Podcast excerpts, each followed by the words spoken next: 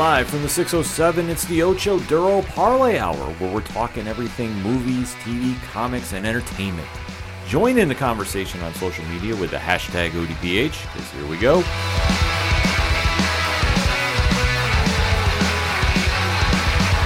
Stepping around social landmines and dodging depression with self-medication.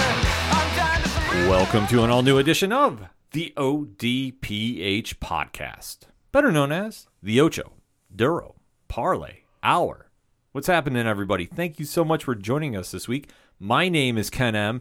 Joining me in studio, as always, you know him. He's the co host.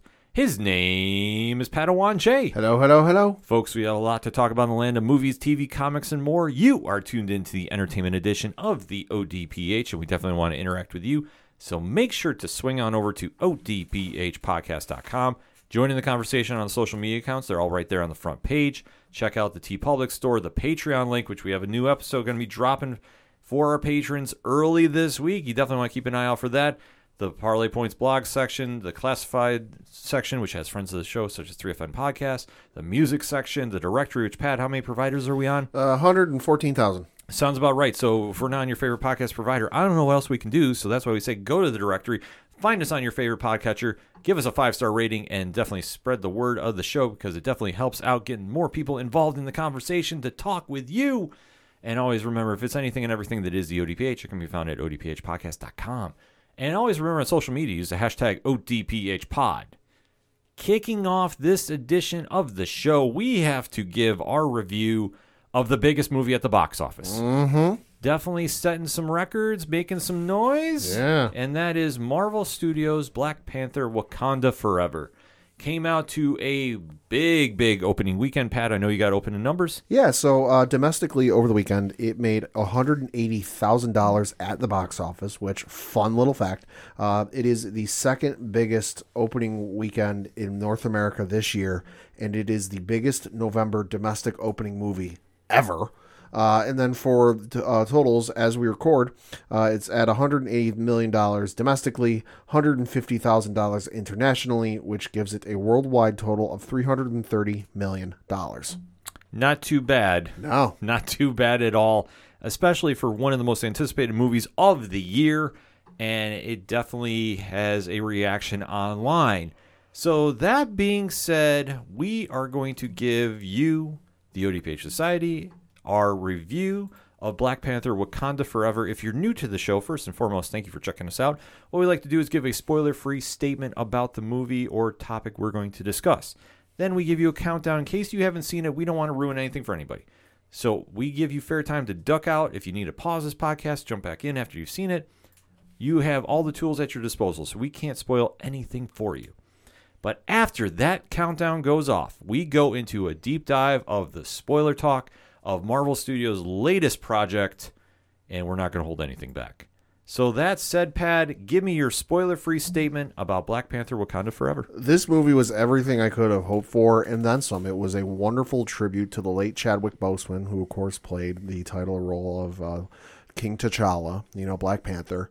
And it was also, you know, like a healing period, you know, a mourning period, you know, for fans to really come to terms with the fact that he's gone just because, you know, for for reasons uh, that be, you know, the character hasn't been mentioned since what, the end of uh Endgame? I believe so. You know, we we saw them at the Wakandan embassy in New York, where I presume it was New York at the end of Endgame. You know, and and we really haven't seen or heard from, you know, I guess the Wakandan first family. You know, there might have been a mention of Wakanda, or or maybe even you know there was obviously the Dora Milaje showed up in one of the TV series. I forget which one at this point. You know, but in terms of like the first family, we haven't seen or heard from them. You know, so it, it was nice to kind of have that grieving period along with them, you know, and then kind of to have the healing process and, and moving forward, you know, because time doesn't stop for anything. It keeps marching forward. Mm-hmm. You know, so to to get kind of like the whole grief the five stages of of grief and dealing with death in one movie, it was unique. It was, you know, because I know there have been films in the past where the actor has passed away and, you know, then the movie comes out. But th- this was this felt unique. It felt different, and it, it that's in a good way. And so I really enjoyed it. it was a wonderful tribute to Chadwick Boseman, who unfortunately had passed away, and obviously the impact that he made on the Marvel universe. Everybody involved with this film definitely wanted to pay him proper tribute moving forward, and they did an absolutely fantastic job. It definitely captured the spirit of the first movie. It went into a couple different directions. They introduced some brand new faces to the MCU that are going to be big names moving forward. Mm-hmm. But it took nothing away from the overall emotional roller coaster of, like you touched upon, the stages of grief that we all go through. That obviously connecting with the character and the actor that played him Yeah. you know, this was a, a healing process that definitely worked for the fan base who we like you touched on, we have not heard anything about Wakanda since Endgame, Mm-hmm. other than when the Dora Milaje appeared in Falcon and Winter Soldier. That's where it was. Okay. But since then, it's been very quiet about what this film was going to be about. Yeah. There was a lot of online speculation of who was going to be here. We did know that there was going to be certain characters getting added to the mix and how everybody just gelled together. It was a wonderful movie. It definitely captured a lot of attention, and rightfully so, of how well it was done. And just like I say, it was a fitting Yeah. and beautiful tribute to the late Chadwick Boseman and for this next stage of where the MCU is going to go to as well at the same time. So definitely worthwhile going to check out for the 240 or yeah, 2 hour and 40 minute mark. But one that definitely we have a lot to talk about with that. So that being said, in three, two, one, Pad, talk to me. This film was uh, amazing from start to finish. I swear to God, if Angela Bassett doesn't get at least nominated for something for this movie, I'm gonna have real issues with the uh, the Academy. You know, the uh, folks who nominate stuff for the Academy Awards because my God, this was a performance.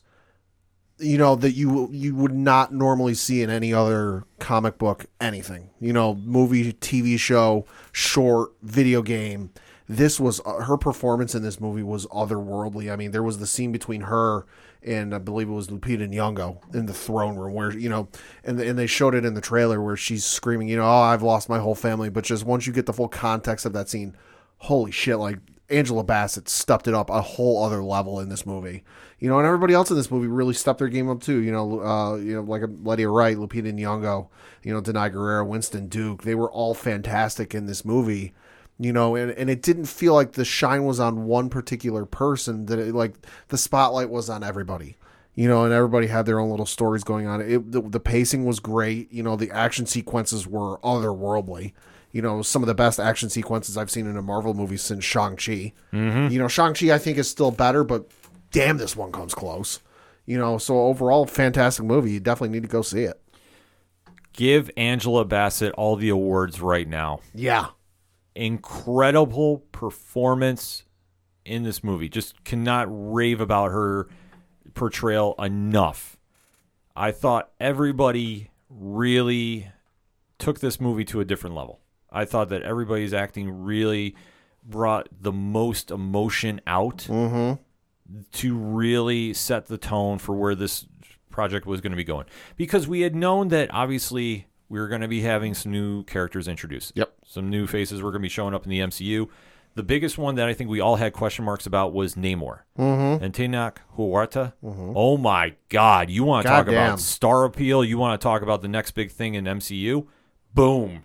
that was quite possibly his introduction and just kind of like the whole his whole uh crew's introduction you know fairly early in the film might have been the best introduction they've done in marvel history It's up there. it, you know just from they came in they wrecked shit they left. Mm-hmm. you know there was there was no time for dilly dallying there was no chit chat there was no quick one liners you know came in wrecked house left. Hmm I thought that they did a great job introducing him, and I thought they did an amazing job introducing Dominique Thorne, aka Riri Williams, yeah. as Ironheart. yeah. That if you didn't understand where the hype was with this character, you are now fully locked and loaded mm-hmm. for whenever that Disney Plus show is coming. Sure, I think a lot of stuff might have been changed from the comics a little bit, but Oh, it, didn't, sure. it didn't matter. Like that's where this movie really shined at. I thought that everybody from Letitia Wright to Lupita Nyong'o mm-hmm. to Danai Gurira to Winston Duke to you know everybody in this cast that was in the first one really brought this movie and poured so much heart and emotion into this that you couldn't just help but be moved watching it. And you just really felt just how the storyline, once it got going, you really understood about how impactful Chadwick Boseman was and just how they really wanted to make this uh, just such a wonderful tribute to him.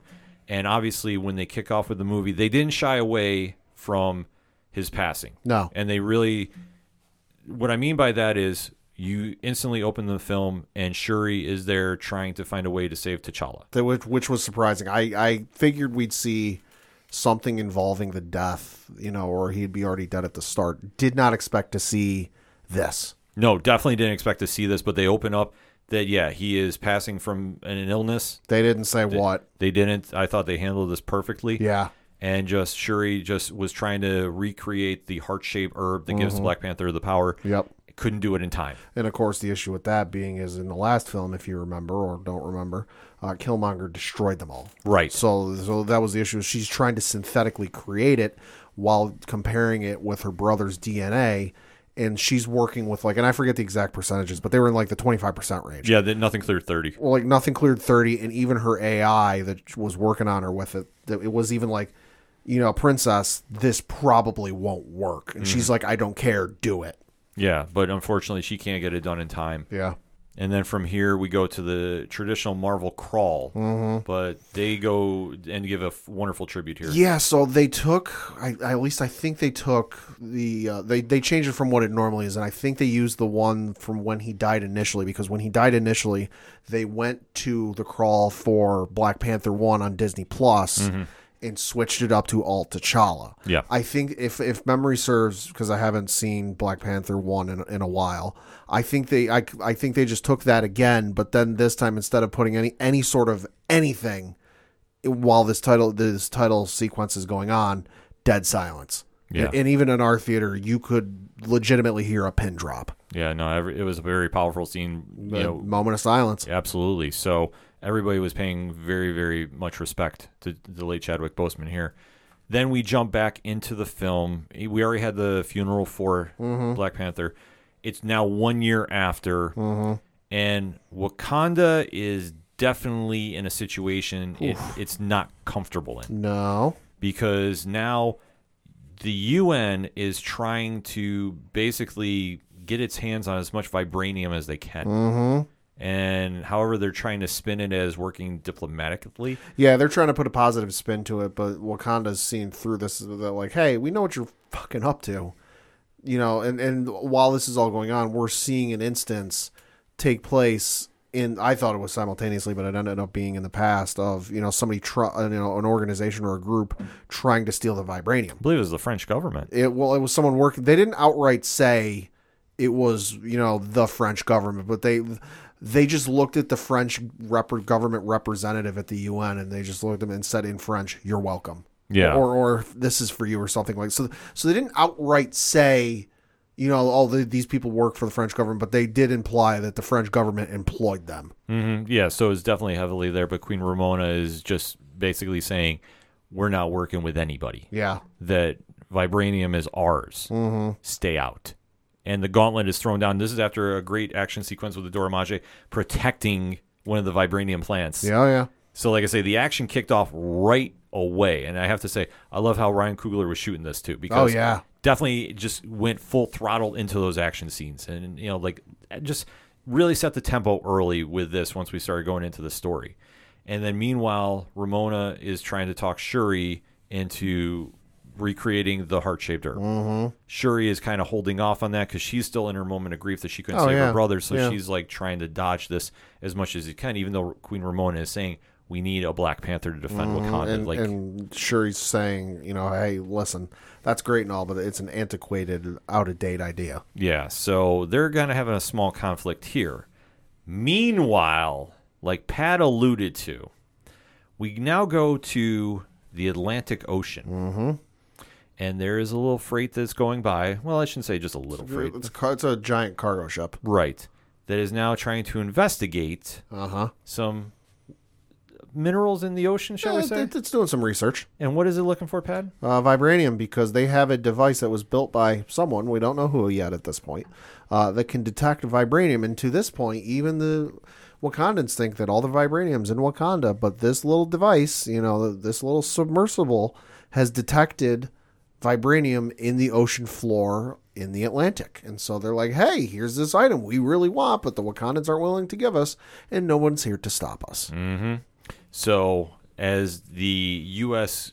Uh, contingent is now investigating because they have Navy SEALs, they Yep. have CIA involved. I th- well, I think they said at one point later in the movie, uh, Martin Freeman explains that this was like twenty or thirty of the CIA's top agents, and it, like it was like twenty or thirty top CIA agents, and then like another 15, 20 top Navy SEAls or something like. So it was the best of the best. yeah, so as they're going down into the water, they're finding out there's vibranium there, and everybody thinks they have this big win Yeah, until we start seeing figures starting to swim around them. Mm-hmm. And then a jellyfish is nearby. yeah, it's this like super rare jellyfish or something. It's like illuminate. It's like illuminating, you know, red light or something like that. The, you know, the woman who goes down is freaking out about. She's like, "Oh my gosh, no one's ever seen this. This is this is amazing."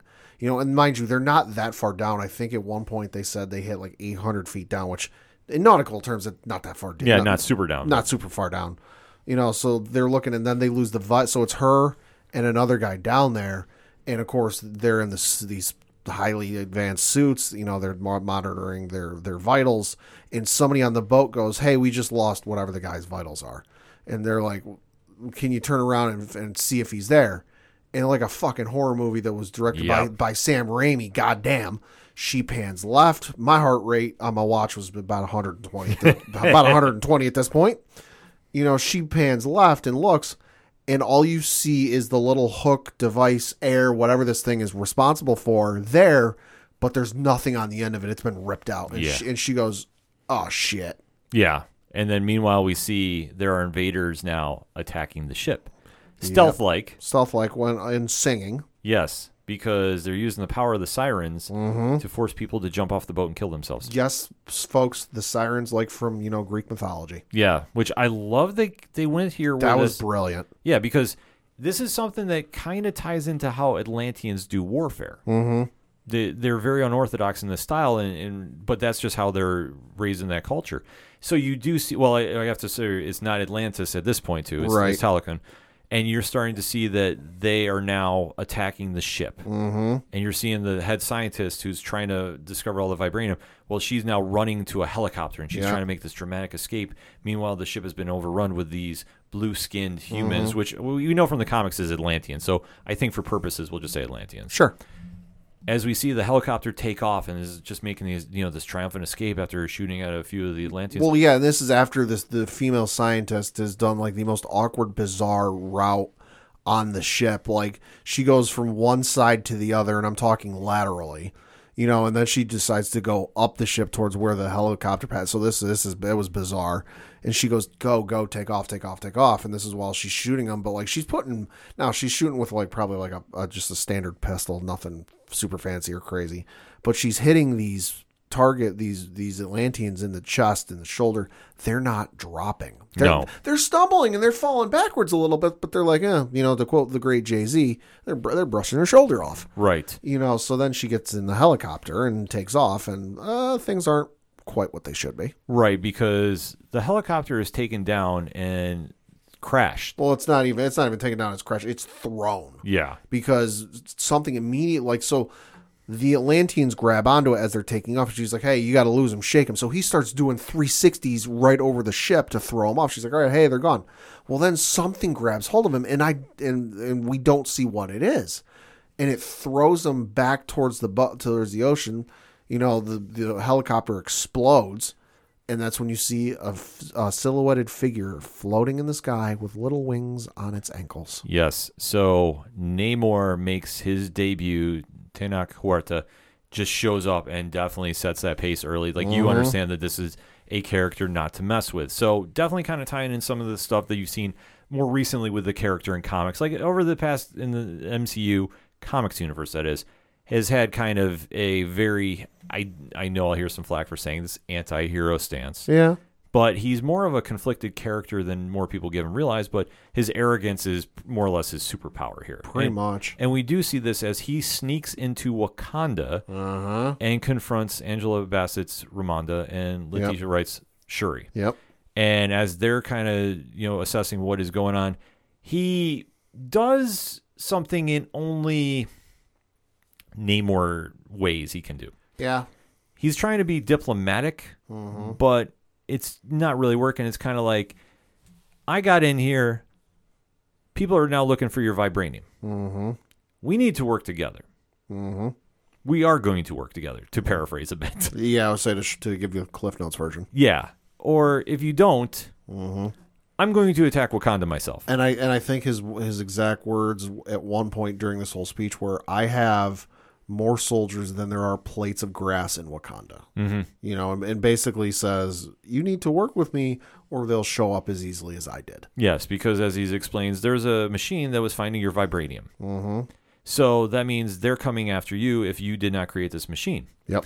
So I want to find out who did this and set an example. Mm-hmm. So you're going to help me. You're going to help find the scientist that made this, bring them to me, and everything will be okay. hmm And both of the, Ramonda and Shuri are like, no, like this. We Well, I think at first they're like, "Okay, yes, we're just agreeing with you so that you leave and you don't hurt us." Yeah, because at this point they're just like, "Who are we dealing with?" As he emerges out of the water, like he had a very dramatic entrance. Like I say, Huerta, Well, yeah, because he he just shows up in the middle of the friggin' Wakandan jungle behind the sh- the, the shield. Now in the scene, they're in like the the uh, savannah in Af- savannah in Africa or something, but they're still in Wakandan territory. They're behind the shield, so this man's inside the fucking shield, and all they have is the clothes on their backs and spears. yes, Like they are so hilarious. They don't even have a ship out there that they traveled in. They're like, no, they just walked out there or something. Right. So they're so hilariously outgunned that I think they're just going, okay, we're going to agree with you so you don't kill us. Well, I think that they're just trying to assess the threat that is because this is the first time to. It seems like this is the first time in anybody's knowledge, Namor has left underwater in quite some time and has now emerged because nobody really has an idea who he is. Well, nobody that we know of. Right. But I'm sure that obviously there's been some alluding to in the Avengers movies that uh, there's been some rumblings underwater. Oh yeah. You know, they haven't really kind of followed in, but it does fit the Namor. I think they I think they mentioned something in Endgame. I think I They think did. there was there was a mention of like underwater or something or other. Yeah, they mentioned something, but I can't remember if they used Atlantis and then they changed the name at the time. Maybe. So it's, it's something. It's been a little while. Hashtag ODPHpod. You can correct us on that. It's cool. But this is where Shuri is now making a connection to an old friend, one CIA's Mm-hmm. finest, Everett K. Ross. So Martin Freeman reprises that role and is now dealing with Shuri, who is going with Danai Gurira's Okoye Mm-hmm. over to the U.S. to find out, okay, what the hell happened, Mm-hmm. and who is the scientist that we need to go get to save because this is going to be a start of a civil war, or no, I shouldn't say civil war. Rather, this is going to be a start of an international, war, International war. you know, that is going on, and they say, well, we know who did it, but she's um not who you think. Well, and even Everett Ross is reluctant to tell them the information just because, and he says people have been prosecuted for treason for less. Yeah. For saying less. Right. You know, so he he does give the information though. When we find out, you know, that oh yeah, we do know who the scientist is. We're kind of tracking them, uh, but there's one problem. They're a student. Yeah, they're like, what? So sure enough, we find out that Dominique Thorne's Riri Williams is the person responsible for the vibranium tracker. Brilliant. Yeah. Love this swerve. And we, obviously, this kind of ties in that she's a student at MIT. Yep. And kind of hustling her way through school, too. Uh, very handsomely, might I add, uh, Yeah. in terms of money. Yes, so she's definitely uh, fixing some grades, fixing some. she's in a lot of She's, trouble. she's doing a, a basically a homework ring where she does people's homework for them to help them get good grades. Yes. So at this point, Shuri and Okoye approach her and say, basically, you need to come with us or you're going to die. Well, no, Sh- Okoye just wants to outright kidnap her in broad daylight. Yeah. She's like, "Fuck this! I don't care. We're gonna do it." And Shuri's like, "No, I think we can do this stealthily and not cause a scene." You know, and and I'm about the right age for these students here. So she goes, she figures out what dorm she's in, goes into the dorm hall, figures, finds her room, knocks on the door. She's like, "Oh, I don't really do." House. She and Riri opens the door and yeah, hey, I don't really do house calls anymore. And Shuri just walks in, and Riri goes, "Oh my god!" and recognizes her Yeah. immediately. So they go through this whole song and dance of like Shuri trying to convince her to come along, and she's kind of 50 50, like, ah, I don't know. And then Okoye just walks in because she's like, "Listen, I said I give you five minutes. It's been six. Yeah. So they're getting ready to get down to business. They wind up going to Riri's. I don't want to say hideout, but her. Uh, her fortress of solitude. yeah, we- it's the easy way to describe it. I would say her laboratory where she's working on different projects. one's a garage. One's a car. The other is the Iron Heart prototype. Mm-hmm. So they do wind up there. But while they're there, they're approached by the CIA or FBI rather to Mm-hmm. go arrest them because obviously Riri is a person of interest. Yeah, Shuri gets notified from her ad. They're like, "Hey, just so you know, uh, we got visitors coming." Yeah, so they're looking for Riri. They're now looking for Shuri. They're basically trying to find out what's going on, and they do make this fantastic escape. Mm-hmm. Like this whole sequence of events was just really cranking on the action, which I really love seeing. And then they get to a bridge point, Yep. and this is where Talokan strikes. Mm-hmm. And we do see some familiar faces to comic readers, but kind of a surprise to me, though. I will say because Okay. I was I was not expecting to see Namora, who is Namor's cousin, uh, show up here, Okay. and Atuma, which has been a, a very very notable villain of Namor throughout the years Right. but they show up and they are now getting into the fight because now they want to go kill the scientist. And you see some great fighting too. Okoye versus Atuma was a fantastic battle, going back and forth until it ultimately ends up where Shuri winds up giving herself up to buy some time. So Shuri gets kidnapped Yep. with Riri Yep. as a, as almost like a bargaining chip, so to speak. Oh yeah. Okoye is left, but she's thrown into the ocean after losing the battle. Yeah, she she was fought this long extended battle, but then gets blown into the well, she gets blown into the river, Mm-hmm. you know, and swims up and swims up. Com, well, comes to swims up and sees uh, Riri and uh, Shuri getting kidnapped. Doesn't know the context and then just starts screaming. Yeah, so uh, she's now thinking Shuri's dead now too. Doesn't realize what's happening here. She has to go back to Wakanda, which you yeah. you can only imagine how this is going to go over. Uh, to quote my father, like a fart in church. yeah, so Queen Ramonda takes away any rank from Okoye from the Dora Milaje. Well, this is after she's like, "Hey, listen, I'm sorry, I did everything I could. Let me go after and find her." And and uh, Queen Ramonda's like, "Fuck you, no." Yeah, I'm the as far as I know, I'm the only person from my family left. Haven't I lost enough? And this this whole scene is just good, Powerful. Lord. good lord. powerful scene going on. So she decides that she's going to take matters into her own hands. Mm-hmm. Meanwhile, you do see that Namor is being very respectful of Shuri. Yeah, and trying to explain his side of the story. Mm-hmm. We get this fantastic origin of Namor, how he got his powers Yep. per se. yep. I know they threw around a certain word, which everybody was kind of losing their mind about mutant, Oh yeah, but it already happened on Miss Marvel. Yeah.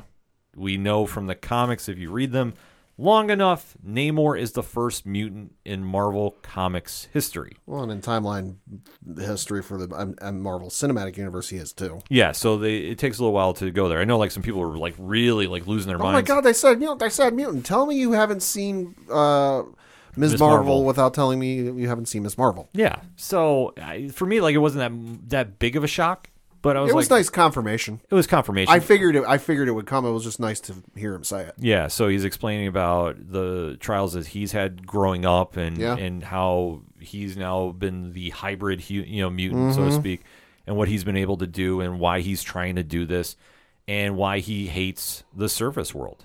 And he has a he has a legit right. He's got a beef. He has a legit Yeah. right because he saw that you know the Mayan civilization that Yep. he was you know coming from Yep. was imprisoned and he's fighting back against the captors of it. So Yep. he, he's he has a, a, a natural hatred for him, which it makes sense for his character. I'll say to quote uh, Falcon, you know, from Falcon Winter Soldier. He's out of line, but he's got a point. Yeah, exactly. And at this point, Shuri is trying to reason with him and Mm-hmm. saying like, "Listen, you can't kill her. It's not her fault." Yeah. You know, and he's just like, "No, There, there's more going on here, and there's more aspects to this than you realize. exactly." So he's like, it's it's kind of a very cool political intrigue, so to speak. Absolutely. So, and that's one thing I know that Ryan Coogler was trying to set up with this film, and definitely hit it right on the head. Like this felt more like a, a political thriller than anything. Sure, a little bit. And to, and to me, it kind of felt like uh, Namor was in the position Wakanda was during the first movie. We're like, hey, we're super secluded. We don't know too much about what's going on in the world. Like, Wakanda was aware. But Namor and his folks don't really have too much an idea what's going on because like, hey, we want to live and let live. So Shuri's kind of, and is kind of taken from the aspect of like, hey, I realize you knew how things were. It's not how they are now. Yeah, so it's a very cool setup going on here. Meanwhile, Queen Ramonda has reached out to Nakia, who has been in Haiti Mm-hmm. since the events of Avengers Endgame. So Lupita Yeah. Nyong'o comes back to the fold, and she has now been recruited to go save Shuri Mm-hmm. Because she is the only one who can. By any means necessary. Yes. So she now makes her way through Talokan because she can track her. They track him down to Talokan. Mm-hmm. Makes it, and we have to say too, what a setup from the cinematography here. Yeah. Talokan looked very impressive. Oh yeah. Obviously fueled by some vibranium as well. Sure. So it does kind of go into play, but it definitely is a very impressive scene. The only thing I will say is, in my personal opinion, I thought they spent too much time here. Mm, it felt like the right amount to me. I know, like it was just kind of like with how everything was moving with the story. It's like they really were like going over the top trying. I, in all honesty, like I felt like it was enough time, but I also at the same time felt like we didn't get a lot of time with it because it like it was bouncing back and forth. So like we saw a couple of places, but we didn't really get to see it. yeah, well, I, I like I say we can agree to disagree about this, but you know I, I can see that point though too. So I just thought this was kind of like for where they extended the scene out, they really could have tied up a little things here because obviously Nakia makes her way down there, pulls off an amazing escape, but in Yeah. the process Yeah. is responsible for setting off the first strike of Talokan versus Wakanda. Mm-hmm. Because as they're making escape and she was given the orders by any means necessary Yeah. to get Shuri back, Yeah. she winds up fatally wounding uh, an Atlantean. Mm-hmm. And at this stage, Namor comes in to see, obviously, Shuri has escaped with Riri Williams. They're on their way back to Wakanda. Namor is walking in and seeing one of his people is now dead Mm-hmm. and knows that, well, somebody's responsible. Well, and this is after Namor has met with Queen Ramonda again, Mm-hmm. and basically, she Ramonda tried bargaining with him for a better outcome, where it didn't lead to you know killing a child. And he's like, "No, you're going to do what I." s-" And I'm paraphrasing, but he goes, "No, you're going to do what I say, and if I get any detection of any Wakandan being in Talokan, there's going to be hell to pay." Yeah. And so, you know, plot A or point A lead to point B. You know, if anybody shows up, there's going to be issues, and well, somebody showed up. Yeah, so I mean, it, it fit right in. So you do see that obviously this first strike has been taken by Wakanda onto Talokan. Namor answers in force Mm-hmm. in one of the most wild sequences you're going to see. Rev, uh, riling up the troops. Yep, and definitely lets loose just a fraction of his army, so he claimed, So yeah, uh, onto Wakanda, and they absolutely decimate Wakanda. It's not even funny. no, it's not even close. like they just go in there and basically crash everything. You do see that uh Riri is drowning at one point Yeah. because the city is now flooded. Yeah, The palace is now getting flooded. So Yeah. and Ramonda tries making the save too and she winds up losing her life saving Riri. Uh, this is just so wild to watch because you think back to Infinity War, where you know one of the main battles took place in Wakanda, and this was up against you know Thanos and his forces. You know, and, and they held their own. Sure, they lost in, in the end result, but they still held their own. You know, so this is a force that has had time to advance and develop and come up with some new stuff, getting their asses handed to them, Yeah. and it, it's just crazy to see. no, and like I say, it's completely one sided. Like they're going through Oh yeah, and just Yeah. just absolutely destroying that city. I mean and they were caught with their proverbial pants down. Well, yeah, because I mean, Wakanda has always withstood every single attack from the outside with the Black Panther as its champion and with the technology that they have. Well, and even if memory serves, after the scene where Namor showed up and talked to Shuri and Ramonda, mm-hmm. they had the council meeting, and one of the things they said in the council meeting was, "Hey, we need to up our shield defenses and make these shields stronger so that he can't get through again." I'm going to presume they did so in the you know in between time that scene to this point. Yeah, a lot of good that did. Well, that's the one thing with Namor and for how long he's been around, the fighting experience that he has. Like we are just getting exposed to it now. Sure. But you have to remember, I mean, he's been fighting for it seems like centuries at this at, at one point.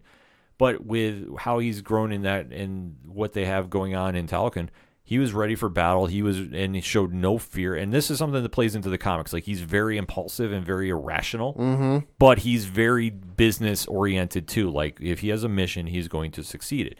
It's what makes him such a compelling yet dangerous character. That if he's on your side, Yeah. it's a great thing. Oh yeah. If he's against you, there's probably going to be a problem. And this really showed his power set to a, a great degree. I mean, him crashing through the palace and causing the flood there, especially the, he winds up killing Queen Ramonda. Like that's Yeah. that's something too. I mean, you can say it's inadvertently, but no, I mean, No, I think it was deliberate. yeah, it was deliberate. Like I, I know some people are trying to say, well, he was just attacking. It was an accident. Like no, no, No, he that wanted was, to make a statement. that was deliberate because in the middle of the grieving and and finally getting in the room, right before he flees, he he looks at Shuri and goes, "You are queen now." yeah, So you don't say that on a whim, like, "Oh, hey, what a co- you know, what a coincidence! I happen to kill the queen." yeah. No, he he. No, that was that was deliberate. No, I agree too. Like I said, I had some people hit up online, and I was like, ah, I think that was legit. I think he made a he wanted to make a statement because he is tr- really trying to get working with Siri, or Shuri rather, mm-hmm. and obviously if Ramonda's in the way, I mean it's a political move. It's not Yeah. it's not a popular thing, but No. it's but it's something that's it's very tactful. So he does wind up saying, "I'll be back in a week with my full army." Like you just got a taste. So now it's going to be the full course if you do not work for me. Mm-hmm. I don't want to say with because obviously If you don't go along, yeah, he's just kind of saying if you're not on board, you're gonna we're gonna take you out. Yep. And take this as our own. So now they have to kind of reassess things here, Mm-hmm. which definitely plays into a factor because now obviously the U.S. is catching wind of what happened here. Oh, yeah. with Ramonda's death. well, so's so's the news because you know uh, CNN, you know, is in the movie and they're reporting on her death. hmm And we do see that Ross is getting now questioned and subsequently arrested Yeah. by his ex-wife, Mm-hmm. who's a familiar face in the MCU. I love this swerve because I Yeah. did not see this coming. Christ, I don't think anybody did. And Pat, who is this? That is Julia Louis Dreyfus, aka Valentina Allegra de Fontaine. Yeah. What the fuck? So Figured she'd be in the movie. Didn't expect this. I had a feeling too, but I wasn't like, but where? I mean, that's the whole thing. Is just how did they want to set this up? Oh, they set it up all right. That now that she has taken a very specific interest in Wakanda and what's going on there, she's now picking up wind of what is happening here, and is going to keep an eye on. Now, is this going to roll into Thunderbolts? Maybe. Maybe. I will. I agree with you. I think maybe there'll be some fallout happening here. But meanwhile, the people of Wakanda are reassessing things. You're seeing the the council of powers that be there Mm-hmm. Yeah. are really trying to assess what's happening. Shuri now is fully convinced she needs to recreate the heart shaped herb. Mm-hmm. That now more than ever she needs. They, she knows they need Black Panther. Yeah, they need Black Panther, and she winds up working with Nakia and Riri to recreate it. So there is one that is now ninety-seven percent accurate. It's like 97 or 98. It's Yeah, high. It's high. so she winds up taking the herb herself. Yep. This is where things get amazing and crazy at the same time. There was a collective gasp in our theater. Yes, because when she takes the herb, she starts gaining the abilities, but she is expecting to see her brother. Well, because she goes to the, pl- I forget what it is, the astral plane or, or whatever plane, it, the plane where she goes to see the ancestors. Mm-hmm. Yeah, so she's expecting to see the former Black Panthers, her brother or grandfather. I didn't think they'd show. father. I know they. I didn't. I knew they wouldn't show T'Challa because, Right. because you know Disney and, and Ryan Coogler already said we're not going to see GI. Right, him. right. So I'm like, all right, you know, uh, T'Challa's out. I figured it'd be the father, you know, maybe the grandfather or, or like somebody else. Was not expecting who showed up. No, definitely. Like I say, I, I agree too. Like I say, just for her character, she was expecting to see her family. Yeah. Well, not well. Technically, she did. Technically, she did because Pad, who does she see? Fucking Michael B. Jordan, aka Killmonger. Yes, God damn. the legend returns. This man was on screen for five minutes, but stole a good portion of the movie. Oh my God, yeah. And he is basically picks right up where he left off Oh yeah, and is saying, "Well, I told you so. yeah. I told you you needed to be proactive. You got to go out there and set the tone, and you really need to get vengeance." Look at how your brother did things. Look, Yep. look where that got you. You see what I you saw what I would have done. Would you would it have been the same outcome? Yeah. Like I say, it, it's you know crazy of all the people that she could have seen. Like I say, her brother, her father, her, her grandfather, Yeah, all the lineage of the Black Panthers. yeah. she winds up seeing Killmonger, Yeah. of all people. So Yeah. definitely wasn't expecting that, and kind of puts a little edge in her too. Oh yeah. That maybe it's kind of a weird thing, but maybe her character needed that for what she was going to have to do because I think she- so. because she's never had to go into real combat on this kind of level. That No. she is now going to be the protector of Wakanda. She's in a Mm-hmm. brand new suit that did kind of align with Killmonger's a a little, little bit. I little noticed bit. that. A little more of an influence here. She makes a dramatic appearance in front of Mbaku and the rest of the the camp. Yeah, because they're because what is it? They've evacuated Wakanda just for the safety of all the folks who live there. They're in the land where Mbaku and his people live. The Jabari Mountains. Yeah, they're in the mountains, you know, and so they're debating, well, who's going to be the new ruler? What are we going to do? The X, Y, and Z. And the ship just shows up. Everyone kind of stops, looks up, and she comes. She comes out of the ship, you know, doing the superhero landing, and just lands in front of them. Mm-hmm. You know, and, and the whole our whole theater just erupts in applause. Yeah, so obviously everybody's excited to see the Black Panther has returned to save Wakanda, and Baku is really trying to reason with her too. Yeah, like at yeah. the same time, like he knows what's going to go on. Well, Winston Duke just really played a great role in this film. too. Winston Duke absolutely killed it in this movie because there was a moment in this scene where like something gets brought up, like and they're like looking at him and he's and he gives an answer to something, and everyone kind of looks at him like, "Wow, we're surprised you knew that." And and Mbaku just looks at him and goes, "What? Just because you think we're in the mountains, we don't have books?" Yeah, it's fantastic. Freaking line of the movie. Yeah, did such an amazing job of there. But he's the one that's trying to be the the voice of reason here, and I loved how they were setting that Right. up. So now it's coming into a place that well, Shuri has basically said we're going to take them out by any means we have to because we're not going to let Ramonda's death go unanswered. Mm-hmm. So they set up a play to draw out Namor and company.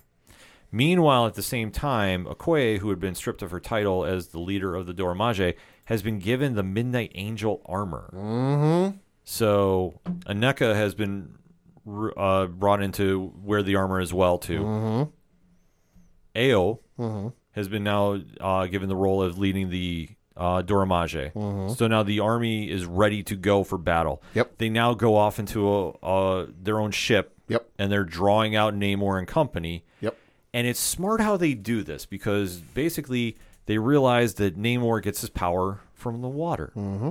That he, if you can take away his strength and basically dehydrate him, Basically, drown him out or dry him out. yeah, you can definitely hold your own against him, which is it perfectly makes sense in the comics. Makes too. sense. Yeah. So Shuri winds up getting Namor separated from the battle here. Mm-hmm. Yep. So a spaceship is, you know, I should say spaceship, but their craft does wind Yeah. up catching him, does entrap him and turn on the heat. So that Yeah, because the the ship has been modified with like essentially like space heaters or something like that, Mm. where you know like or like the heating lamps you would see in a reptile, uh, you know, enclosure. You know, he gets in there, she turns on the force field while she's in the uh, cockpit, turns on the heat, and all of a sudden he starts drying out. You know, like like a fish on land, Mm-hmm. and he just starts going. You know the Yeah. So she's completely ready to weaken him and take him out herself. All the while, you're seeing the Midnight Angels are holding their own. The Dora Milaje is holding their own against the Right. Talokan forces. Ironheart is having her moments as well. At one point, she was facing off with Namor too and was Yep. holding her ground she's doing all right. until like they got up too high in the sky, yeah, and then she had to make a dramatic save to kick in. But like I say, it did enough that she made her presence felt in the movie, mm-hmm. and definitely got you excited for what's coming. So, like I say, she didn't have a lot of screen time that it second was, half, it was an intro. but it was a great intro. So, like I say, it worked out for what it needed to because everybody came for the heavyweight fight. Oh yeah, Everyone came for Black Panther versus Namor. Oh, yeah. They wind up crashing on a beach, and then Well, this is after she's like taking him away, and she told the AI that was flying the ship get to the desert as fast as possible.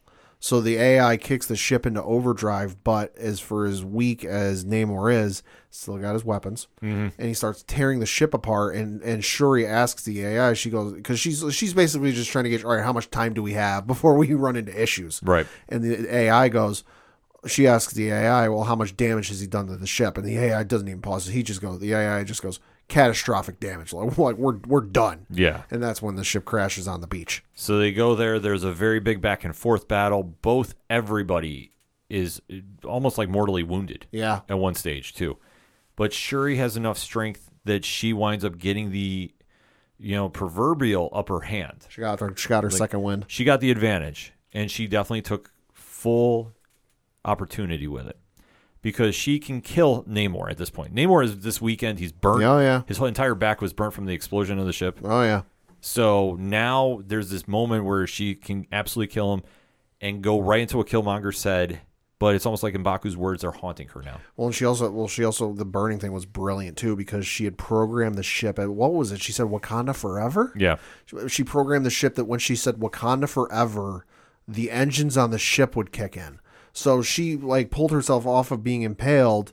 Yeah, because she got impaled by the spear. She got impaled by the spear, broke the spear in half, pulled herself off of it. Badass scene. So she goes running after him as fast as she can run, given she's mortally wounded. Leaps, lands in front of him, and, and he's basically ready to fight. And she just goes, Wakanda forever. The j- the engines on the jet kick in. He's at like point blank range behind these things. Gets burns him to damn near crisp, and that's when she gets the upper hand. Mm-hmm. And basically forces him to say, I quit. Mm-hmm. Or I yield, if you want to get technical. yeah. But she winds up winning the battle between Wakanda and Talokan. Because she makes the promise to him, yield, and we'll protect you from the surface world. Yeah. You know, we'll go along with you. yeah, we'll make this happen, but we're going to do it on my terms, not yours. Mm-hmm. And Namor, he says yes. Like he has to eat that humble pie, so to speak. Yep. So when this happens, they both wind up showing back up on the ship when you're about ready to see everybody is fighting each other too. And you're seeing Wakanda is about ready to get overtaken again. by the what's left. The the Talokan army is ready to absolutely de- decimate them.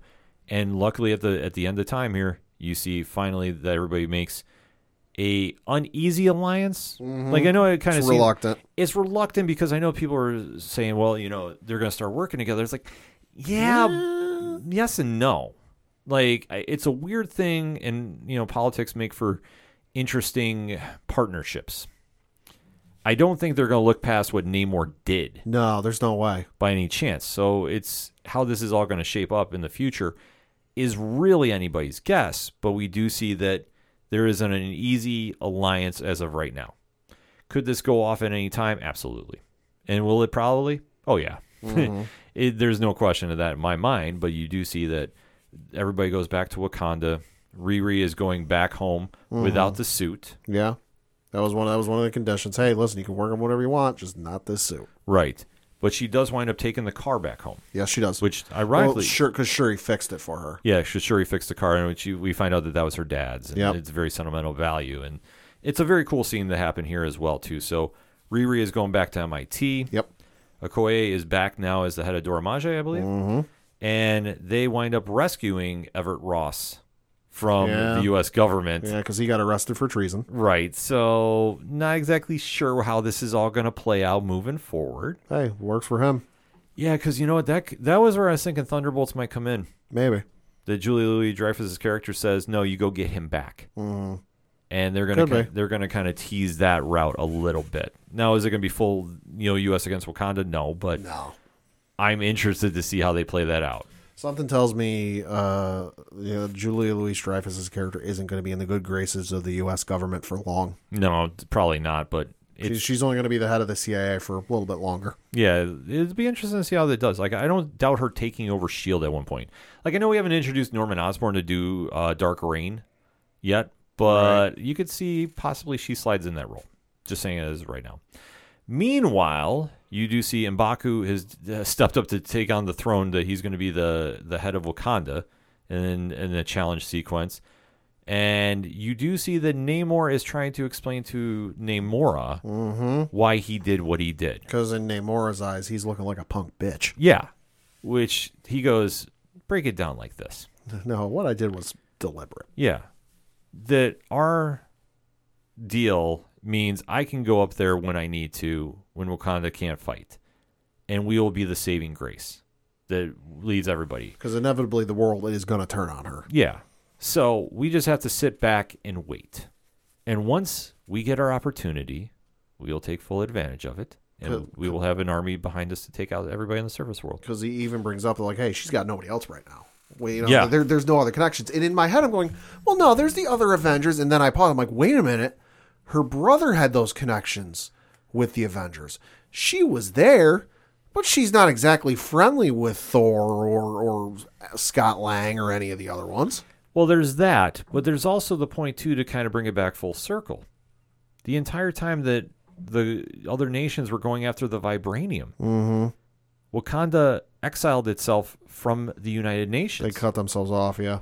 So they don't have any political allies in that aspect. No, they they done pissed everybody off. Right. So Namor is playing this perfectly. Oh yeah. he understood. Like it took him a while to get it through his head, but yet again, this is what he does in the comics, folks. This is perfect Namor 101. He's a hothead jerk, Yeah. but once he realizes what it'll benefit him or or Talokan, he usually goes on board with. So he basically says this is what we're going to do. So I think though with Namor and especially with the Tuma involved, I don't know how long that's going to last before an ups- uprising there just knowing the character of Attuma, something will pop off sooner than later. Probably. But then we go to the bonus scene that I think I had everybody on the internet talking Oh yeah. about this. Oh yeah.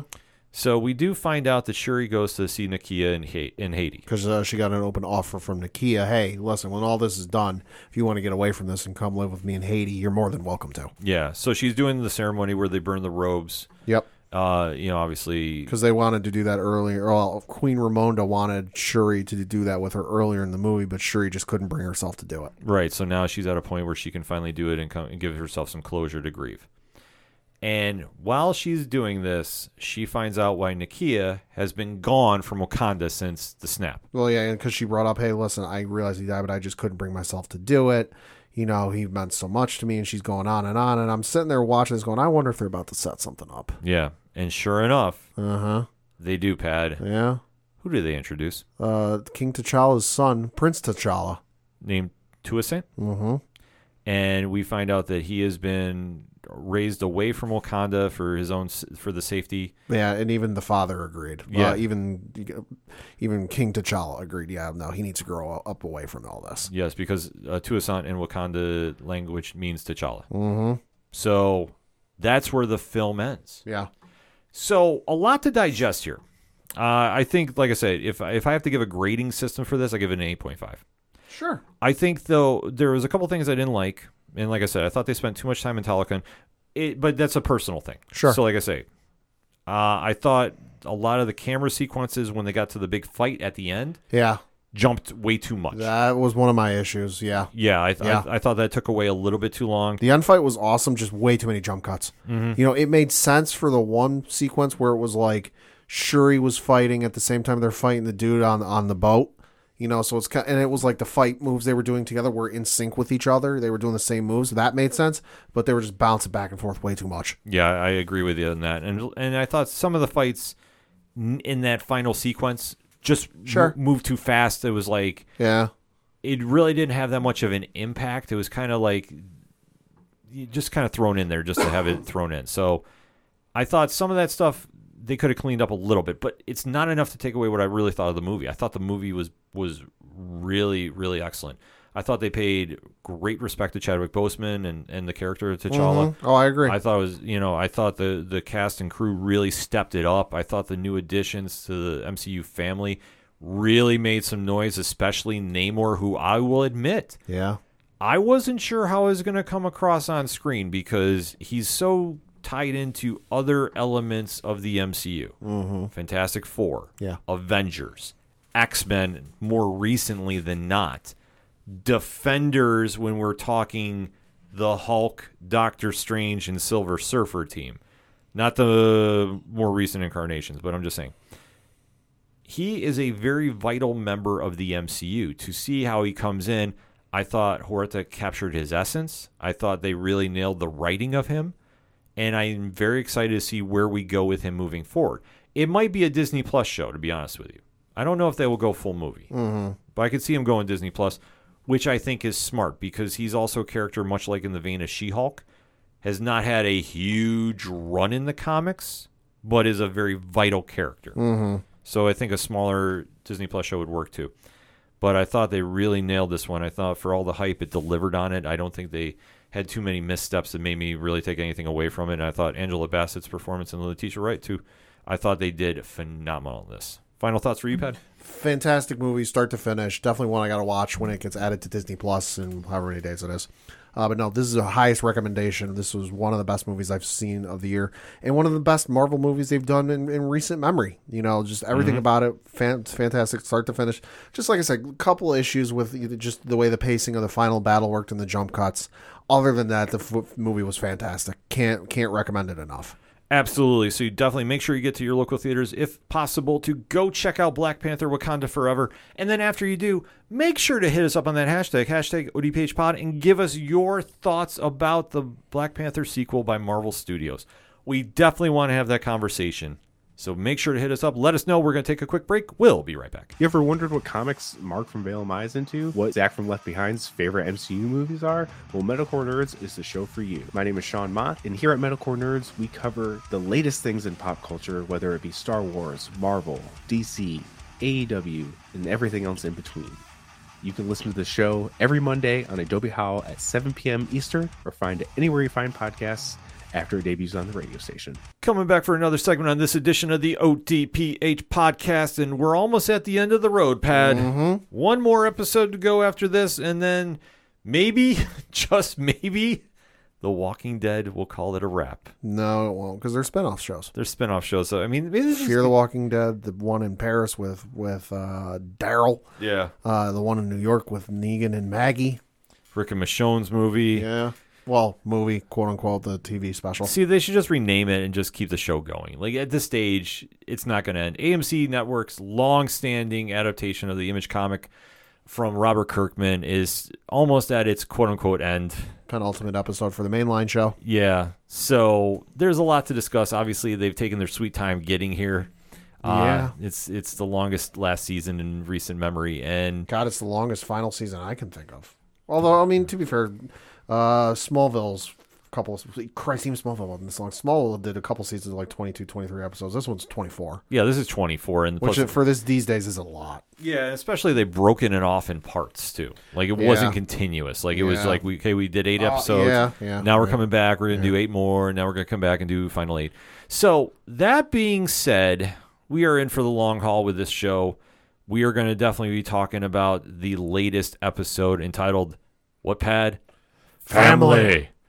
So maybe Vin Diesel's in this. We don't know, but uh, well, we If do he- know because if- we're let's going to say talk if he, about this. If he was, I missed it. Yeah, I know. We're, well, you know, he might have been a zombie. That's how. That's how it said. We we might have missed it. I mean, I'd be down for a Dominic Toretto cameo. I mean, we didn't see you know the, the cargo driving through anything yet to, to see yet, but it's not to say it won't.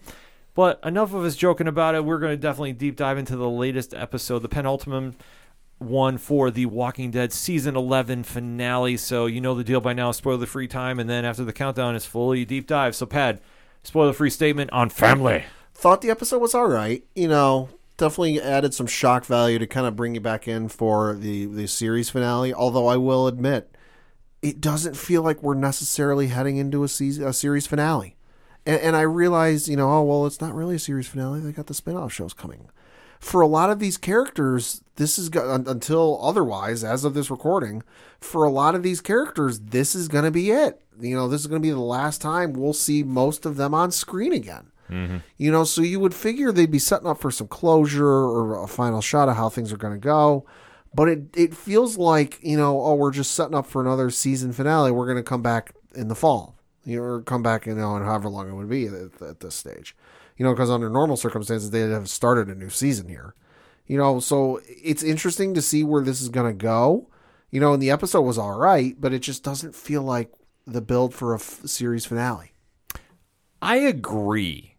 Like, there's one moment in this episode that stood out that I will definitely be talking about in spoilers. Pad knows exactly where I'm going to go with it. Oh, yeah. But I thought this kind of felt. I don't want to use the word lackluster. It felt like a standard penultimate episode for a season. Yeah, You know, where like they're setting up for the big shocking value in the final episode, but you know they're coming back for more. yeah, like there there wasn't any sense like this is the end. Mm-hmm. And I thought that really took away. But it also ties into, and, and we've talked about this on the show in the past in many lengths. When they announced all those damn spin-offs, Right. they really hurt the impact of the show. Mm-hmm. Like if they had not said anything, and like next week is next week, and then they go boom, sizzle trailer, all new spin-offs. that would have been perfect. Well, and there there were even a couple of moments in this episode that were it not for the fact that we already knew some of these characters were going to survive, would have been shocking. Would have had me on the edge of my seat going, "Oh shit! Oh shit! Oh Yeah. shit!" But all right, hey, we know they're going to survive. Yeah, exactly. So you really took away from it. You really, it just, in my opinion, you dropped the ball here. Mm-hmm. Still, it's it's a watchable episode. There's nothing to take away from that. So I don't want that coming out like anything. Spe- you know, not saying Yeah. the the best words about it, but I just felt like for being a season finale with the hype that you've had and you've been building, we needed more. We didn't we didn't get it here. But there's one, but one foul foul mood or foul scene can get me out of my foul mood. Mm-hmm. And it needs to happen next week, and I will not accept it if it doesn't. So that being said, Pad, three, two, one, talk to me. Thought the episode was was all right. You know, could have been better, could have been worse. It was it was middle of the road, I guess you could say. But like I said, it just doesn't feel like the, it's the end of the 11 year, you know, well, Christ, more than 11 years at this point. Show that like has been such a staple for so many folks and a staple of, of television, and it was a groundbreaking show, you know. And I and I don't think that's a negative indictment on the writers and, and the directors per se. You know, it. I'm not saying, hey, this is shit, this is awful. It's just like I feel like you could have done better. I swear to you, if Judith doesn't bite Daryl and turn him into a zombie next week, it's all a fail. Well, we know he, we know he's not. I'm still holding out hope. it's a fool's hope because we know he's getting his own spin-off show, and there ain't mu- there ain't much to a spin-off show of a guy walking around Paris as a zombie. That would be amazing. What are you talking about? Him just like just all the dialogue is What are you smoking? just to get your reaction on that made it worthwhile. No, we open up this episode and it's more of everybody is now making their way to Pamela. All roads are pointing there. So you're seeing the different factions of the splintered group of survivors now starting to get together, to, going on the train with the last stop being Alexandria. Mm-hmm. Albeit though there was a cool scene where a zombie was on the tracks and got splattered. That, that that, was- that- saw that coming. As soon as they showed that one of the walkers was on the train tracks, I'm like, oh, this is gonna be nasty, and it was. Yeah, so you're seeing just various members of the group on there kind of having their last moments. And also, they open up the show too with more of the Judith narration, mm-hmm. which, like, I don't know. I, I know they're trying to really capture the nostalgia factor, but it's not working. Right. It's kind of like everybody's taking their weapons out of a you know a war chest, and I was like, well, Yeah. I mean, like, am I supposed to get excited about this? Like, Yeah. this is, it's not really connecting. Yeah. So we're now seeing that they're on their way, and everybody's. I like. I guess the the room, the temp in the room is supposed to be like we're supposed to be expecting the tension at an all time high, and I didn't Right. feel that. I felt like, well, this is a normal just ride through. Mm-hmm. The only thing that stood out for obvious reasons was you had Tyler, who had been helping the uh, survivors after he defected from the Commonwealth, Mm-hmm. kind of have his last penance and try apologizing for what he's done. Right. That now he's on there, and, the, and of course the group is like, "Oh, we're so glad you joined us and you're here with us," and it's like, "Oh, you're getting killed." Mm-hmm. You're like this just telegraphed itself so much, and then we find out obviously later. Well, something happens, and does he make it out of it? We don't know. Hmm. But also at this point, you are kind of seeing the uneasy alliance get more easy Yeah. with Negan and Ezekiel. So, I mean, they're kind of trying to set up that final moment, the final goodbyes. But I don't know. Like, it just kind of felt to me, and Patty, correct me if I'm wrong. It was just like we're going through motions. Yeah, no, that's that's kind of how it felt. Like, uh, like, hey, we realize there's going to be some, like I said, there's going to be some characters who aren't back after next week. That like, yeah, we just got to wrap their stories up. Yeah, so it's definitely one of those situations where they're trying to really tie in everybody as much as they can, but is it really working? I don't know. Uh, for me, it just kind of didn't do too much. The only thing that I understood what they were trying to do, but for me, like, the connection just didn't get there. Yeah, like I, I think that's one problem too is a lot of those characters they're given the final moments of screen time to, with the exception of Ezekiel and Negan. Right. Like, where have you been for a couple episodes? Like, I'm I'm I'm tuned out. Yeah. Don't matter to me. But you do see though that Mercer, who has helped Eugene escape, is now getting questioned by Pamela, and is trying to cover his tracks as best he can. But mm-hmm. it's not really happened too much. Princess is trying to make contact with him. But it's not, yeah, like I say, they're trying to come up with this big plan that we can lead. And this killed me too Yeah.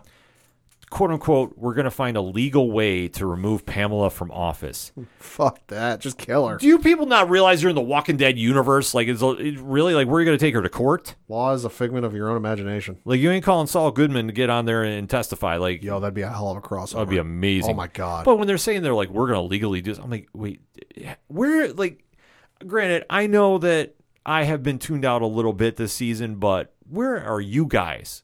Do we have a legal system? We're going to maintain this? Like, stop. yeah, yeah. You're in the freaking Walking Dead. There's only one way this answers. I mean, spoiler alert: if you've seen the finale of Better Call Saul, he would be out by this point. Yeah. So, oh, you imagine he's walking around zombies, zombie Saul.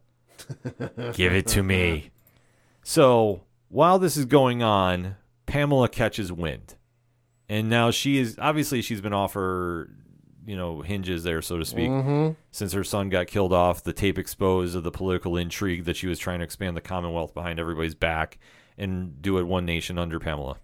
So now she's trying to take out anybody involved, and once she finds out Mercer was involved with Eugene's escape, mm-hmm. he's now sentenced for treason. Yeah, So the she now is like assembling whatever forces she has left to go kill the group because she knows they're on the way.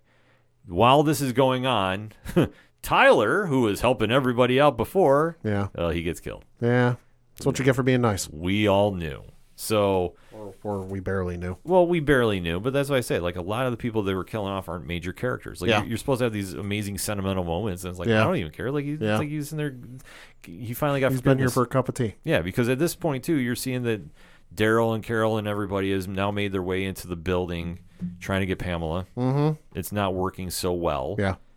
And then you see though the only move that really got my attention. Yep.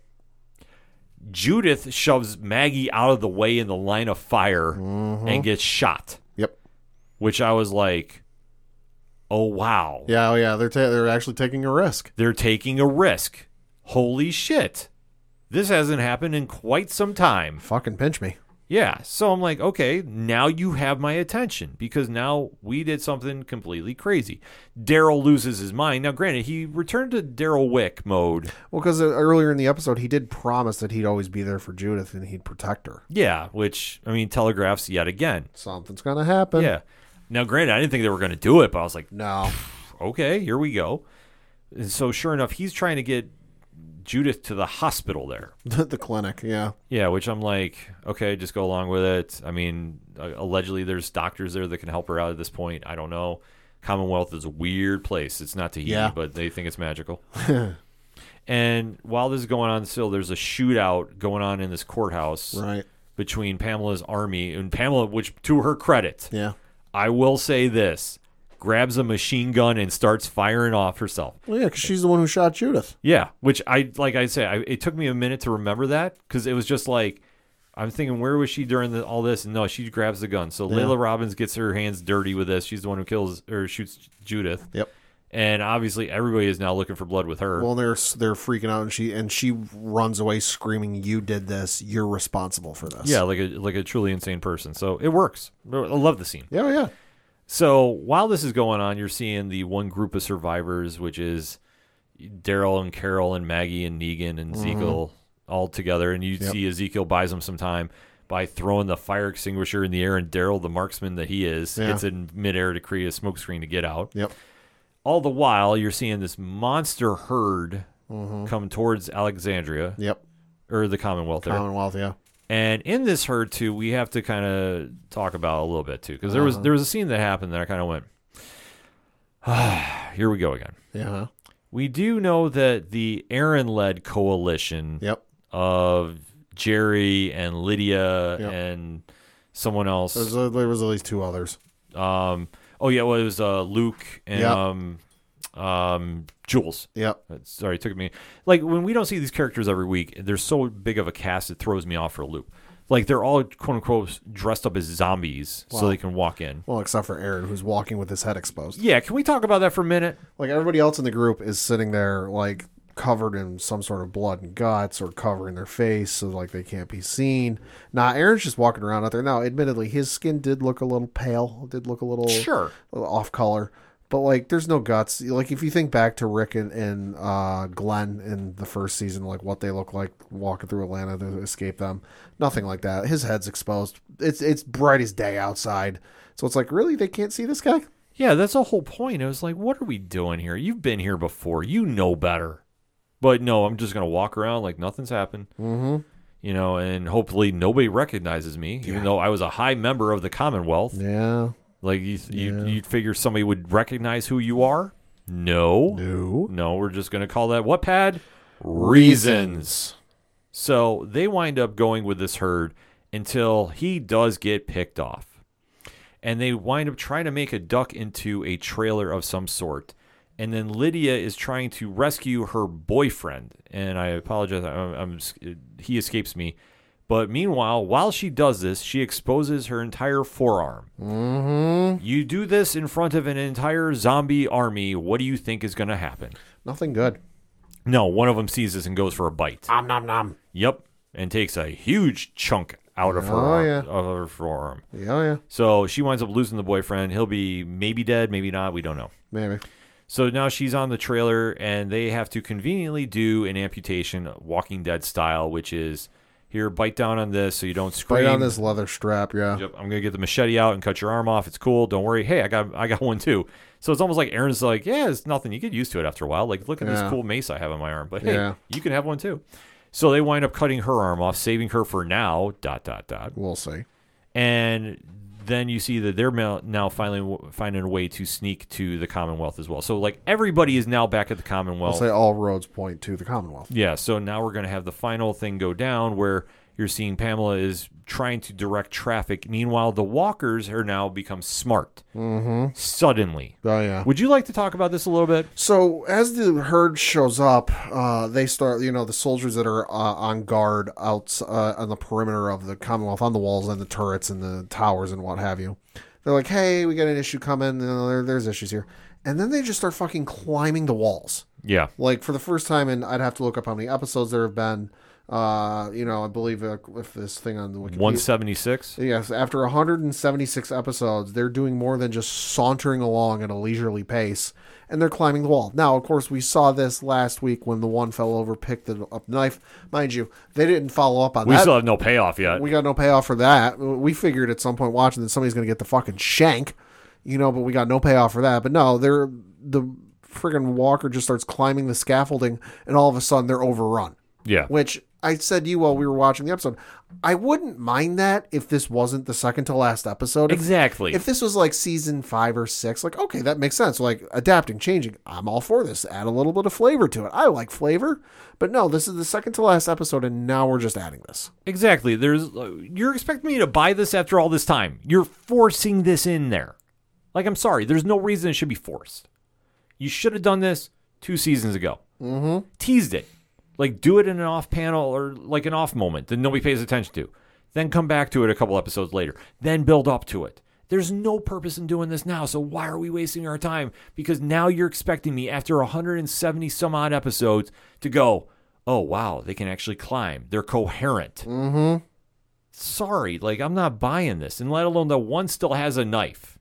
Like we haven't figured that out yet. Yeah. So unless that zombie stabs somebody next week, it's all for nothing. I'm sorry. Don't try saying, "Oh well," you know, it, it's just to show that they they're symbiote. Almost like, like sorry, no, no, I'm I'm sorry. Like I, I can't buy that argument. No. can- if you could try explaining that to me, I'm all ears. Like I'll listen to you, but I've had a couple of people try saying, "Well, you know, it's explain that." I'm like, "Well, there's better ways to do it. Like, why would they specifically pick up a knife if they're not going to use it? Mm-hmm. Like, I'm sorry, they're all hungry, looking for flesh to eat. I mean, that's what zombies do. So, like, wh- why? Like, what's he gonna do? Keep it in his back pocket?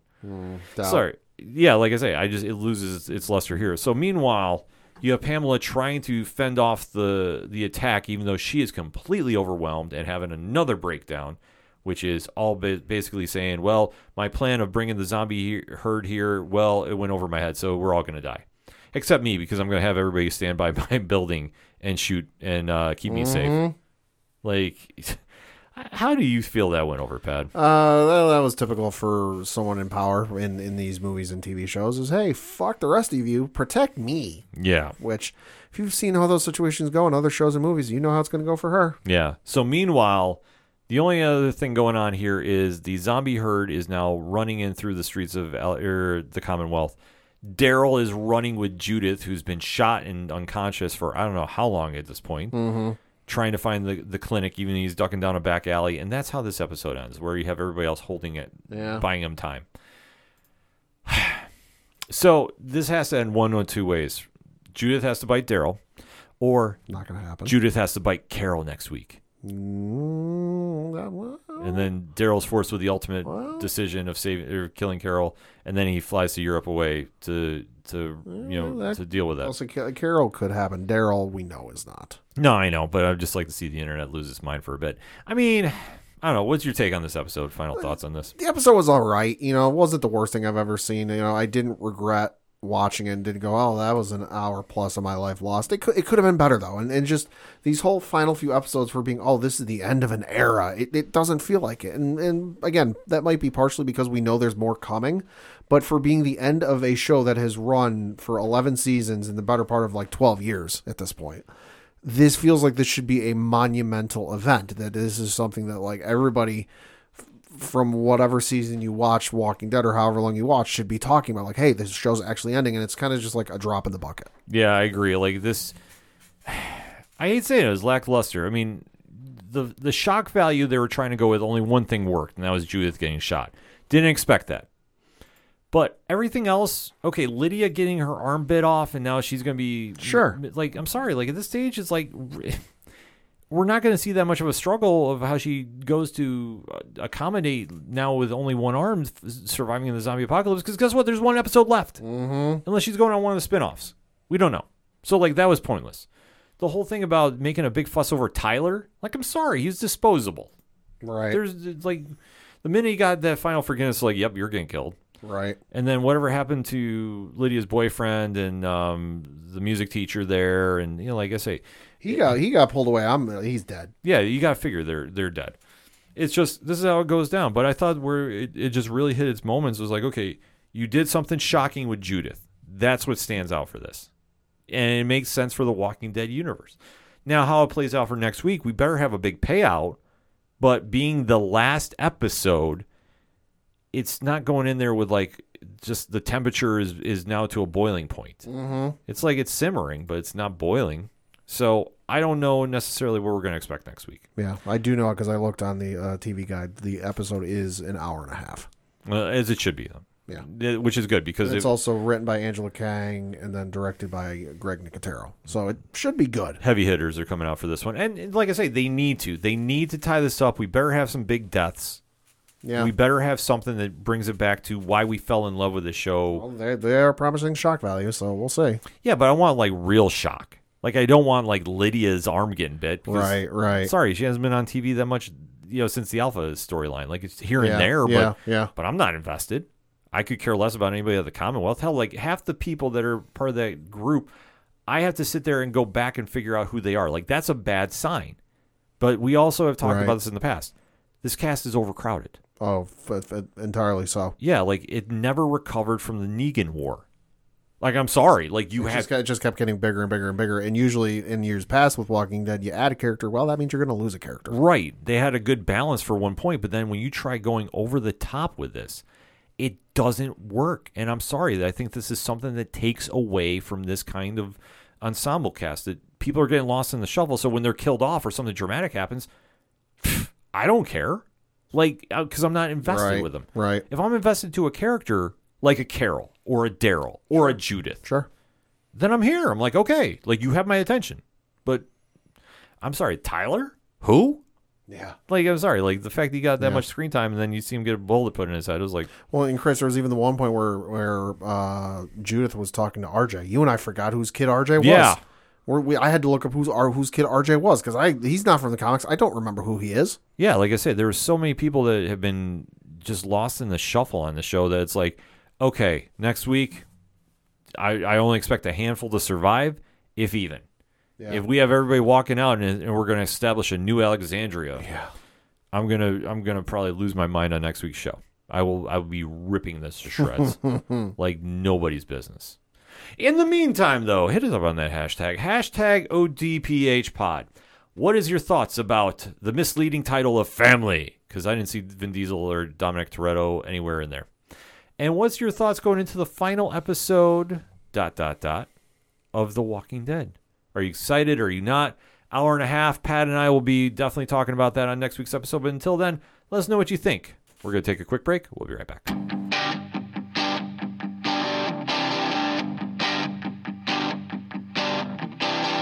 This is Tom from Tom Joe Lou, This is Matt from Sideroom Sounds. and you're listening to ODPH Podcast. Wanna go where no one knows my name To the desert, the oceans, Coming back for the final segment on this edition of the ODPH podcast. And I'm actually going to kick things off here. Okay. So, since last episode, we have some news that definitely caught my attention. I'm super excited about this. Okay. It has been announced via our good friends over at Comixology that Scott Snyder is has a new series coming out called By a Thread, mm-hmm. and this will be actually co-written by his son Jack. Oh. So this will be Jack's writing debut. nice. Uh, the series I'm reading directly from the Comixology press release uh, will be drawn by artist Valeria Fokova, who we know from Beatrix Rose Vigilante, and colored by Whitney Cogar. So definitely want to check this one out when it comes out. By a Thread is a post-apocalyptic advent- adventure about kids surviving in a future after a mysterious and deadly infection spreads across the earth, making the ground we tread on untouchable.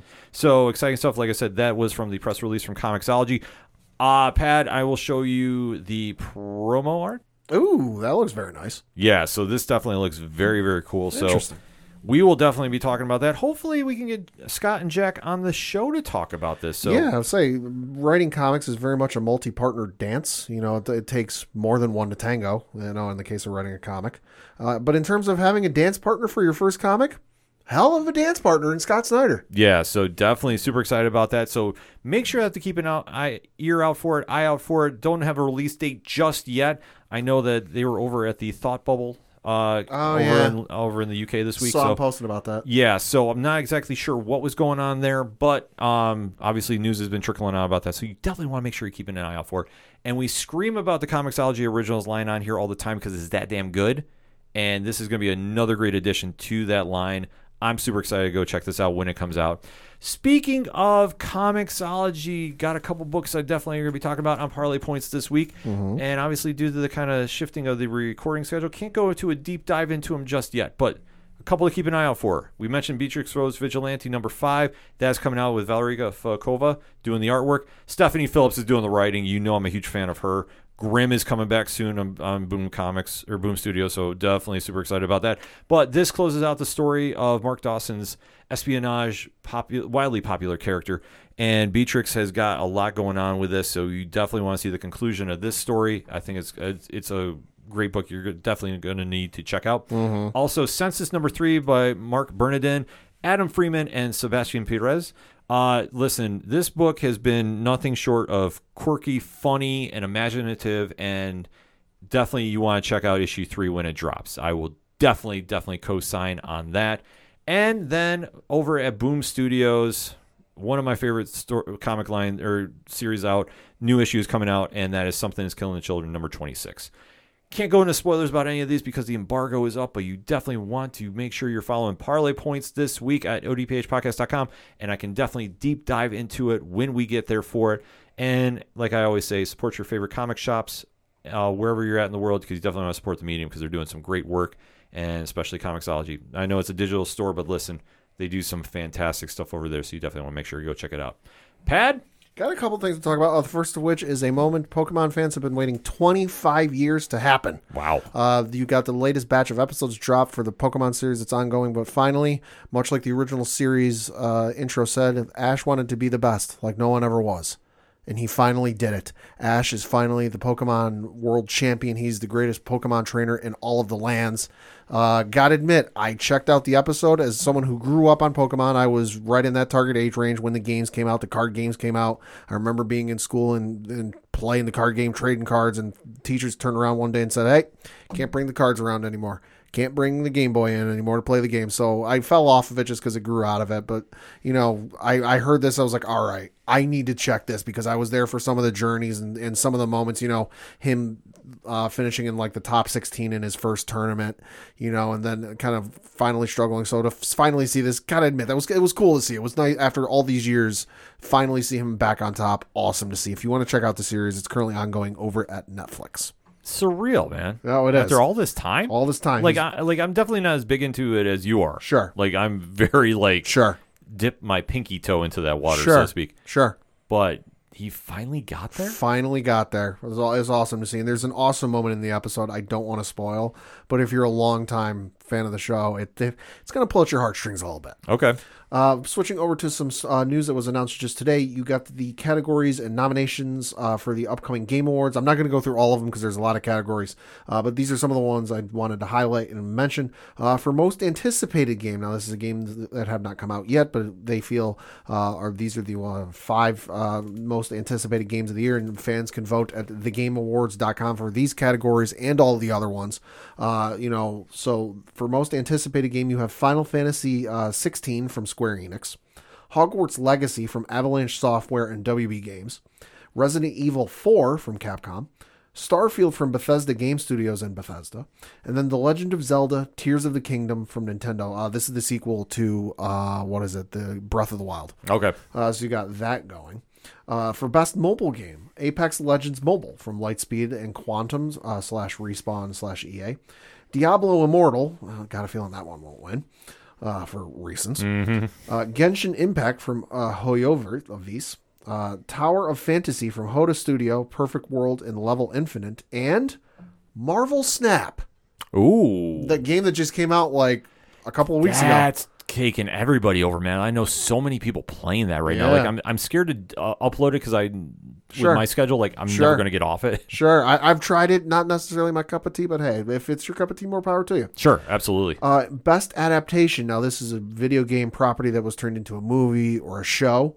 Uh, you've got Arcane League of Legends uh, from the folks over at Riot Games and Netflix. Heard really good things about that. Cyberpunk Edge Runners uh, from Studio Trigger, CD Projekt Red, and Netflix.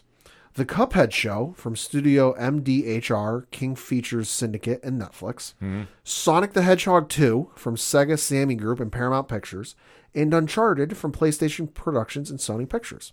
Uh, as listen, as much those are all great, uh, great shows and great movies. Much as I love the Uncharted movie, it's a little underrated in my opinion. It's probably going to be Arcane. It probably will, but everybody I've talked to about Arcane Mm-hmm. just raves about it. Like it's it. Even like the novice people that don't really know too much about it that I've talked with, Right. are like, "This is incredible." And Yeah. even like I said, the diehard fans of that franchise, dude, they they talk about Oh that. yeah, uh, and then lastly, and certainly not leastly, you have the Game of the Year uh, awards. Uh, in the category, in this category, you have a Plague Tale Requiem from Asobo Studios and Focus Entertainment, Elden Ring from From Software and Bandai Namco, God of War Ragnarok from Sony Santa Sony Santa Monica, uh, Horizon Forbidden West from Guerrilla Games, Stray from Blue 12 Studio, and Xenoblade Chronicles 3. Couple of things. Honestly, it's probably going to be as much as I love uh, Horizon Forbidden West, uh, and I have not played God of War Ragnarok yet. It's probably going to be Elden Ring, just because the impact that game had. The, the, you got to remember too, this is a fan vote. Yeah. this isn't you know journalists behind the scenes. You know, this is this is fan vote. Um, it's probably going to be Elden Ring just because that game was everywhere for when it came out and just the impact it had. Uh, but shout out to Stray. That's the little indie game that like is contending with AAA titles. It's the one about you play the cat and you- you're you're, you're playing a cat through it. You're going through adventures and all this stuff. Started as a post on Reddit for like somebody, hey, look at the game I'm making. Now up for Game of the Year category on the Game Awards. Yeah. Shout out to those folks. Like that's incredible just to see them up with AAA like Sony and and and Xenoblade and you know with Nintendo and and Bandai Namco. huge. It's insane. It, it's a it's a credit to you. Uh, so if you want to go and vote uh, on these all these categories and more, you want to go to thegameawards.com. Uh, the event takes place uh, December 8th from the Microsoft Theater in Los Angeles. Uh, it will be streaming uh, online in YouTube, Twitch, all these other places. So definitely want to give that a check out and vote for your favorite categories. like I said, those are only the four I wanted to highlight. There's a ton more to vote for. I was gonna say maybe we'll get some pad rec- uh, pad picks before Sure, then. sure. Uh, maybe we'll go through the lineage, put it on his can do Twitter. that. Can do that. Uh, and then lastly, and, and certainly not leastly, we have to talk about the unfortunate passing of the great actor that was Kevin Conroy. Uh, the news came down on Friday that he had passed away at the age of 66, and of course, he is best known uh, for voicing the character of Batman Bruce Wayne for 30 plus years and multiple generations. This one hurt and this one hit heavy. Um, You know, for me, you know, no disrespect to anyone who's voiced the character, anyone else who's voiced the character or who has played the character. He was my Batman. Yeah. You know, I was too young, you know, for when the movies had come out, you know, because I was born after the movies had come out, you know, so I was born after Batman 1 and then, you know, Batman Returns, you know, I was right around that right around that time when uh uh, Batman Forever came out, but I, I was too young for it. You know, so the first exposure I got to Batman was the Batman the animated series. It, it was the Kevin Conroy portrayal, you know, and and uh, my mom took me to see Batman Mask of the Phantasm in theaters because I was so into the character and you know, there's a photo in my parents' photo album at home of my aunt my grandmother took me someplace. I don't even remember where, but she got me a gift and she got me the Batman Batmobile toy you know this this huge thing which you could you could drive it around you know with your hand because hey back then we didn't have remote controls for everything you know you could drive it around and it even had the, these little spike things you could extend from the wheels They're like oh hey you're gonna slice this person's tire there's a photo of me in the back seat of my grandmother's car asleep holding this thing Oh, that I like I loved it that much. My mother had a, a little book, and I'm sure a lot of you had these too. But my mother had this little book of like you'd put my my school photo in it, and like oh here's my age, and here's my teacher, and here's my favorite subject, and here's what I like to eat. But at the bottom of it, it would say what I want to be when I grow up. And there was a solid three four years I put Batman because of this show, you know. So Yeah. and, and in all honesty, I wouldn't have gotten into half of the comic stuff I would have without this show because watching this show led me to discover uh, the Adam West series. Just because I was already watching the show, I was, remember watching Gut, Guts on Nickelodeon on a Saturday. Guts got finished, so I was flipping channels looking for something to find, and I and I stumbled across a re-airing on TV Land, and I and I'm like, oh hey, it's Batman, I'm- but I'm like, oh this could be cool, and I remember being really confused because in the animated series he's got the grapple gun and he's swinging around through the air, mm-hmm. and in and in the Adam West series he's walking up the side of a building, and I remember looking at my dad going, Dad, why is he walking up the side of a building when he's got a grapple gun? And and dad tried gave me some answer for whatever. But that then led me to to super friends because they started re-airing super friends on cartoon network you know and and so i was like hey there's there's batman you know? And it just led one thing to another. So to kevin conroy you know i say thank you. You will be very much missed. And honestly the character won't be the same without you just because no disrespect to you know to the christian bale or ben affleck or pattinson you know or val kilmer or or you know even hell even george clooney you know as much shit as he gets or any of the other actors who have voiced him over the years. Just nobody to me holds a candle to kevin conroy and i thank you for everything. Yeah, no, this definitely hurt. I, you know, I grew up on Batman the animated series, and I've always stated on this show that I've never been a huge Batman fan, and that show made me a Batman fan. I know that I always read the Scott Snyder, Greg Capullo run mm-hmm. with Kevin Conroy's voice. Oh, I do as, too. as, as the voice. and anything that's not already voiced i'm hearing kevin conroy's voice Yeah, because you, you have to think about this too. He doesn't get enough credit for No. being Batman because everybody expects the live action from the movies. sure But for what he did, he was Batman, oh yeah and you can't say otherwise. Like, like sure, he wasn't in a, a movie per se, mm-hmm. but you think about what he made on the small screen oh yeah in a show that listen. If it wasn't for Batman the animated series, I mean, how many other shows would be blowing up right now? not many Like let's let's like seriously talk about this.